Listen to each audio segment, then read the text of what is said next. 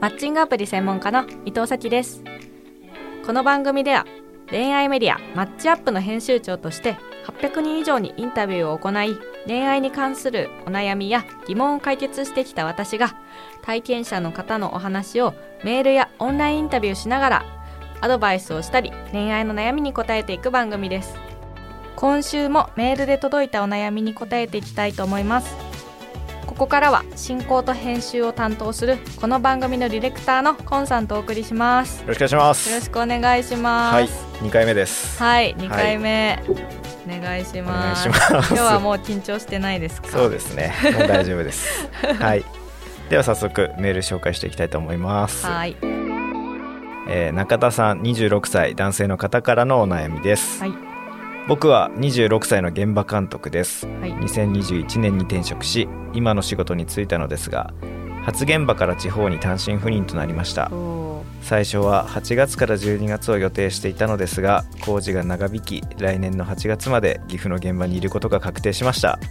さすがに1年こちらにいるなら彼女が欲しいと思うようになってきてしまいましたそこで質問です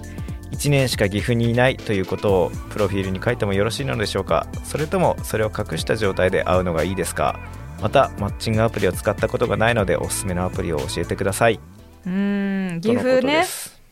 岐阜、岐阜はのいどこなんだろう。高山です高山、それは辛い ね。辛いって言っていいんですか場 所いや、私あれなんですよ、愛知なんで、はい岐阜でよくあインターンしてたんで、近いですもんねそう、もうね、岐阜の中ではい高山と岐阜エリアってもう二分化してて、はいもう岐阜エリアの人が高山にもうしなんていうんですか旅行ですよ高山なはるほどだから八王子よりはもっと向こうあなイあメージそういうその発想は分かりやすいですね東京の人からしたら東京ともっとうん奥多摩、奥多摩奥多摩より向こう山梨ぐらいな感覚です本当に岐阜の人からしても岐阜の人からしても、へそうそうもう新特急かなんかで行かないといけないのー で、そうですねもう山梨にと東京みたいなそう感じでなんですすよ。ねじゃあそうもう彼女を作るとしたらもう高山の中でじゃないといやーそうですね岐阜の人からしてもちょっと遠距離だなって思われるぐらいな感じです、そうですかはいなんでマッチングアプリを使ってもなかなか人がいなくて大変っていうのあるかもしれないですねまあ今回の人の場合じゃなくてもいいと思うんですけどはいなんか単身赴任とかうん長い期間はうんうんうんまあ、1年いるかいないかくらいの間、別なところに移り住んで彼女を作ろうって思った時に、じゃあどうやって出会うってなった時に仕事やってる人だとあんまりね現場の出会いとかないと思うから、うんうんうんマッチングアプリを使っちゃうとは思うんですけど、ん隠していいんですかね自分がいつまでしかはいはいはいはこいこにいられませんよっていうのあはー伝えるべきなのか伝えないべきなのいやか。絶対伝えない方がいいと思い ます、ね、なんかそれはやっぱり、わざわざこの26歳の現場監督以外にもマッチングアプリ上には男性が何万人といるんですよかその中から選んでもらわなきゃいけない のに、なんでこう一段下がるというか、こあうー土俵から降りるようなことしちゃうのかなって。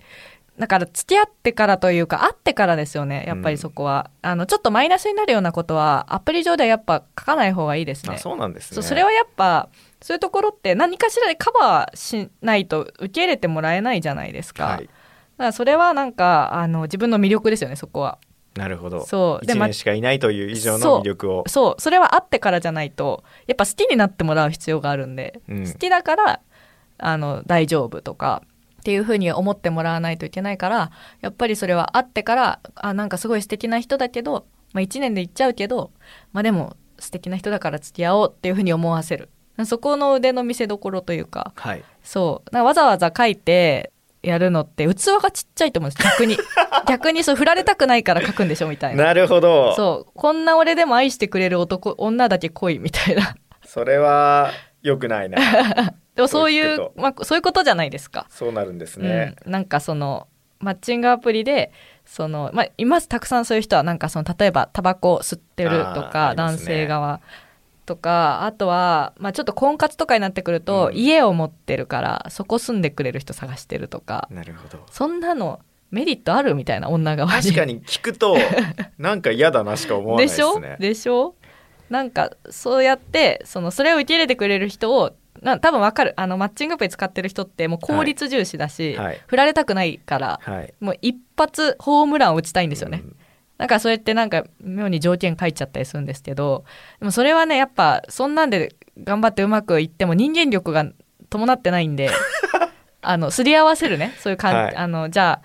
また東京戻っちゃうけど、うんそれでもなんか付き合おうってあの説得するみたいなもしくは東京来てよとかってそうですよねいう付き合いだしたらそのステージも必ずそ見うえてきそまうすもそんうねそう、そういうなんか覚悟やうん、実力がないっていうことななんでるすよ。ほどなるほど初めからねそんな針の穴に糸を通すよう なお相手をの探し方する人はなんかやっぱねその辺は結構見てて思いますねその振られたくないとか受け入れてもらいたくないから、最初から受け入れてくれる人を探すみたいなもうそんな虫のいい話ないからって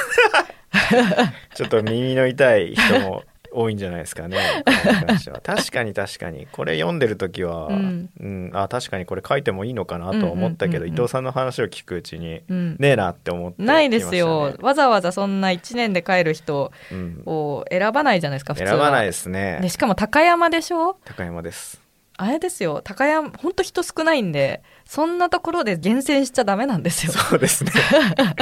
会えること自体がまず難しいですもんそうね。そうそうそうまあただやるとしたらなんかそれでえっとなんかマッチングアプリなんで、はい。 IT なんでねあの、うん AB テストができるわけなので、はいあの書いてみて試すのもありだと思いますそのそれやってもしかしたら偶然私も東京から出てきて高山いるのとかなるほど。あの東京行きたいんだよねみたいな人と当たるかもしれないけどめちゃめちゃあの確率としては低いので、書かなくていいとまあど思いっますちかっていねう。と書かない方がいいかなっていう感そうじでですすねね。。まあ東京出身ぐらい書けばいいと思いますね。だから東京から来たばっかですとか、あ、そそれれぐらいはなそられいいんくじゃらないいですかだといいフックな気がします。うん、なんかいろいろ教えてくださいとかやると、はいこっちからお店提案しなくていいですし、確かに確かに。まああとはうーんともしその彼がねそんな毎日会いたいとかじゃなければ、はい高山って書かずに岐阜って書いた方がいいですよ。そこはな ぜ。そうすると岐阜市の人たちあーが離れてくんでああの高山って書いちゃうとなるほど。そうなんか岐阜市岐阜済みですだけ書くとか、はいはいはい。でもあの聞かれません会う日程になったら。まあ、聞かれますね確かにどこ住んでん の高山高山遠くない遠っ。って て車でそっち行くよみたいな感じのコミュニケーション取れないとダメですね そうですね。うんまずはターゲットを広く取ってみてはい。そっからあのちょっとずつ絞っていくっていうのがいいんじゃないかなと、まあ思います1年しかいないことは会った時までは言わない方がいいかなっていうそ感うじそうそでうすかそうね。そうそうまあそれかもう1年間彼女じゃなくてちょっと彼女じゃないけど友達みたいな、うん友達作りと思って使ってみるとかいいですね。それは確かに。うんじゃあそんな彼ですが、マッチングアプリを使ったことがないそうです。はいそんな人におすすめのアプリは何でしょそうですねまあだからあの距離で検索できるやつがいいと思うんですよね、うんあの高山なんで普通のマッチングアプリって県しか書いてないんですよ、はい都道府県しかだから近いかどうか分かんないんですよね、うんまあ、東京だったら別に東京都内だったら別にまあまあまあまあ八王子でも福生とかでも まあまあ1時間ぐらいでそうですね会えるじゃないですかはい中間地点であればでもやっぱあの他の地方ってやっぱり例えばあの、まあ、岐阜とう高山とそうですねまか、あ岩手だと本当本州で一番広いんでね。あーそうですよね県北とああそうですよ大ね変岩です手よと北海道だって旭川と札幌県南だと。とか無理です無理です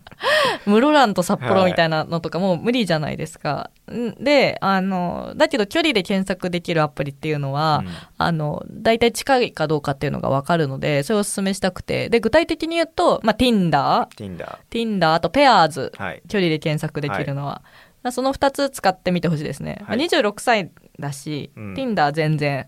ありだと思いますねはい。うん、でペアーズもやっぱりマッチングアプリの中で一番会員数多いので、うんペアーズも使ってほしいなって思います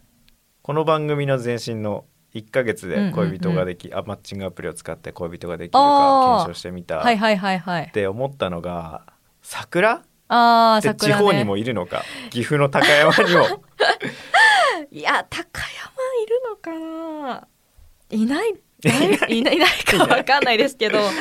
まりい ないような気がしますけど首都圏に比べね。ていない、地方はうん、うんうん。少ないですかね、うんそうう、いうん業者は、少ないと思います、まあ、あと繁華街の近くとかだとね、うんそういう業者さんの人とかがやってたりしますけどまあ、高山だったらないと思いますけどね、むしろ東京よりも Tinder て治安いいんじゃないかな、えーなんか地方の人たちやっぱ東京よりちょっと遅いんではい入ってくるのが、やっぱ真面目な人たちが Tinder 使い始めてるっていうう感じなんですよこの間鹿児島行って使ってみたんですけど、はいやっぱ鹿児島の人すっごい使ってて Tinder すごいですね現地調査も 怠らない現地調査絶対するんです よ旅行行ったら、はいその旅先の人ってどんな人だろうってアプリ開いてやるんですけど、はい海外でもしてましたもんね海外でもしてましたそうなんかあの面白いですよ結構あのこういう属性の人がいるんだとかあやっぱ分かるんですねわかりますそれわかりますだから東京で Tinder やるとどっちかっていうと、まあ、飲み行きましょうとか、うんそっちのことがプロフィールに書いてあるんですけど、はい鹿児島はやっぱりまだ彼女作りですね、うん結構真面目にプロフィール書いてて北海道もそうですね北海道も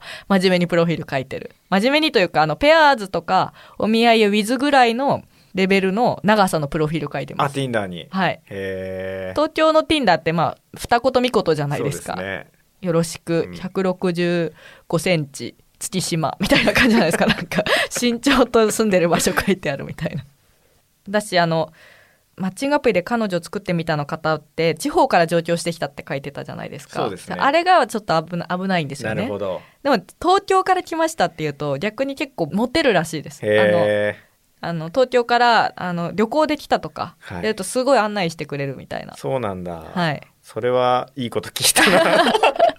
あなんか東京から地方に旅行行く方とかぜひ Tinder でね会ってみるとあの女性側がおもてなししてくれるんですよやっぱり、はお店探してくれたりとかなんか人によっては普通にあじゃせっかく来てくれたからご馳走するよみたいなへーことを言ってくれる人もいて、そうそうすごいおすすめです男性側なるほどはい、これは普通にいいこと聞いたな感じですねい、はい、はい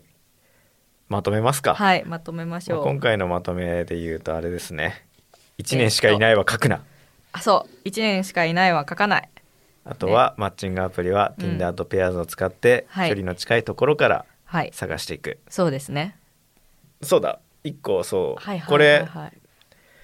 地方のデートあるあるといううんか、考えることあるなんですけど車って男の車で行くのが正解なのかっていう、はいはいあーなんかあどっちもの車持ってるじゃないですかあそうそうそう地そ方うはあの私の友達岐阜でマッチングアプリ使って結婚した子いるんですけど、はいファミレスに2人で車で行くらしいです、はいお互いでそこであの一緒にお店入るみたいな、うん、だ別々でそう別々でなんかどっか集合してしてそこでご飯食べるらしいですだ駐車場まではおのおのうのん車ってあことそうです、ねそうそうそう、まあ、初デートはそっちの方がいいと思いますねうそうっすねん、怖いし確かにうんね車のナンパ知られるとか相手の車知られるそうそうそうそう あれだからそう女性側もやっぱ最初に男の車乗るの怖いしああ怖いですね怖いです確よかに怖い怖ういんだから、あの本当に何だろうお店の前集合とかにして、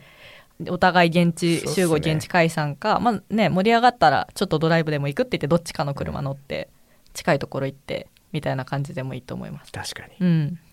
これはなかなか地方にしかない感覚だな っいて思うやんですそようですよねねわかりますわかりすますというわけで、はいまあ、なかなか地方の車事情のことも知れたんではい今回そもうですね僕としては面白かっあたよですかったですあり はい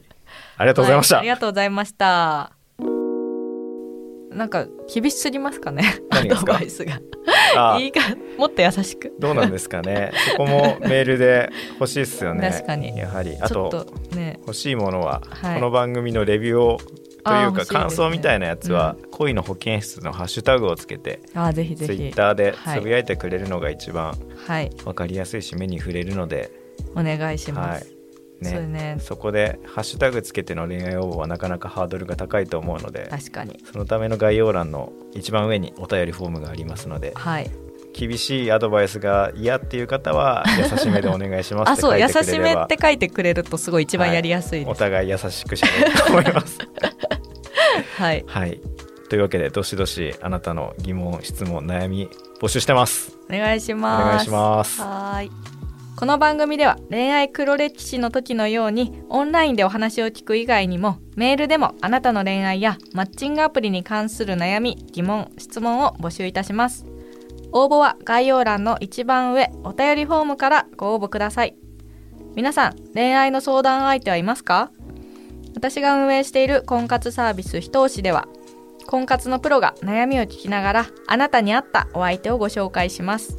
興味がある人はこちらも概要欄のリンクからご覧くださいこのエピソードを聞いてのあなたの感想を Apple Podcast のレビューでお待ちしています番組チームでコメント欄をすべて読んでいますので今後の番組を良いものにするためにあなたの感想をお待ちしています Spotify でもレビューができるようになりました